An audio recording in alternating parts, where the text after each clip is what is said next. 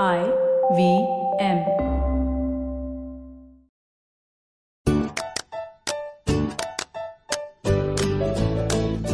किनी, तुम्हारी माँ कह रही थी कि तुम इन छुट्टियों में अमेरिका जा रही हो।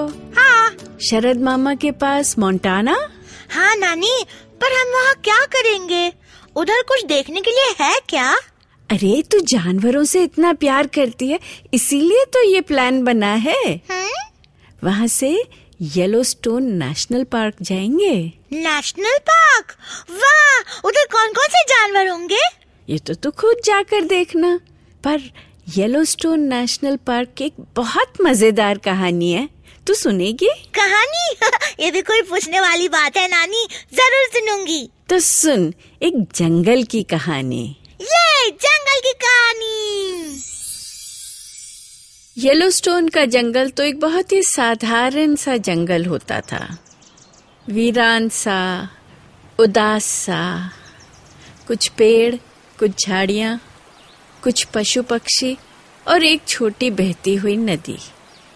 बड़ा तो बहुत था पर उसमें कुछ खास नहीं था, और उसकी नदी वह तो कभी भी थोड़ा सा सरक जाती, थोड़ा खिसक जाती। उसे भी इतने नीरस जंगल में मजा नहीं आ रहा था। एक दिन अचानक न जाने कहां से 14 भेड़िए जंगल में आ पहुंचे। 70 साल से तो वहां किसी ने कोई भेड़िया देखा नहीं था। जो भी इन भेड़ियों को लाया था उसने तो सपने में भी नहीं सोचा होगा कि इन भेड़ियों से पूरा जंगल का जंगल ही बदल जाएगा। अब भेड़िए तो भेड़िए ही होते हैं। जंगल में पहुंचे तो वही करने लगे जो भेड़िए सदा से करते आए हैं। क्या? शिकार।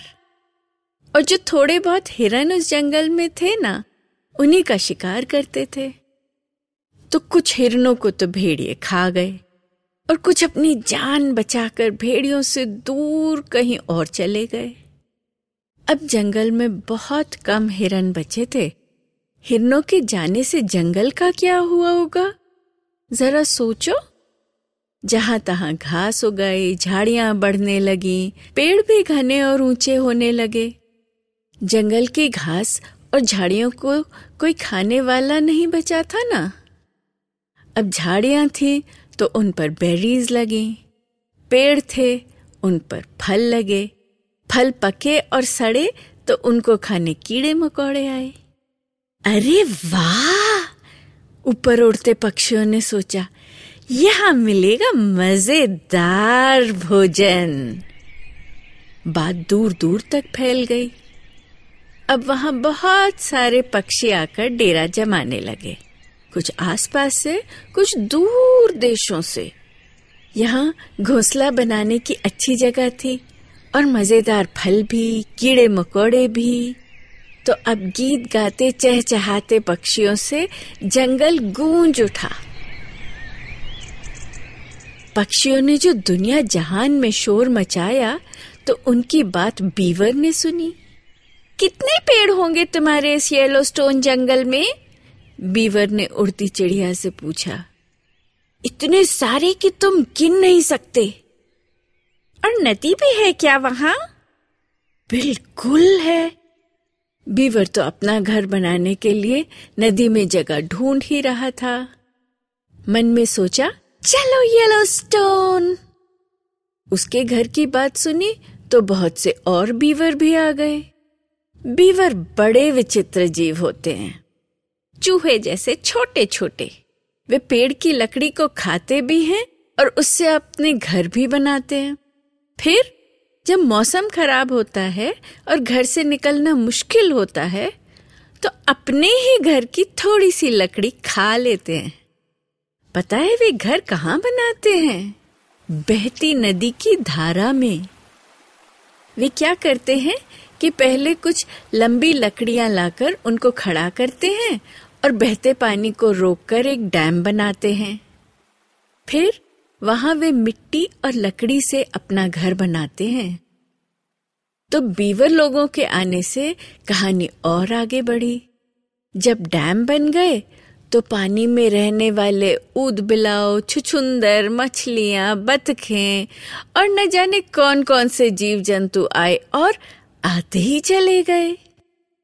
चलो येलोस्टोन, चलो येलोस्टोन। जिससे सुनो उसकी जुबान पर एक ही नाम था, येलोस्टोन, येलोस्टोन, येलोस्टोन। अरे उन भेड़ियों को तो हम इन सब जीवों की भीड़भाड़ में भूल ही गए थे। जंगल में हिरन तो कम हो गए थे। अब किसका शिकार किया जाए, उन्होंने सोचा। अगली चॉइस थी कायोटी। भेड़ियों ने कायोटी का शिकार किया। कायोटी चूहे और खरगोश खाते थे।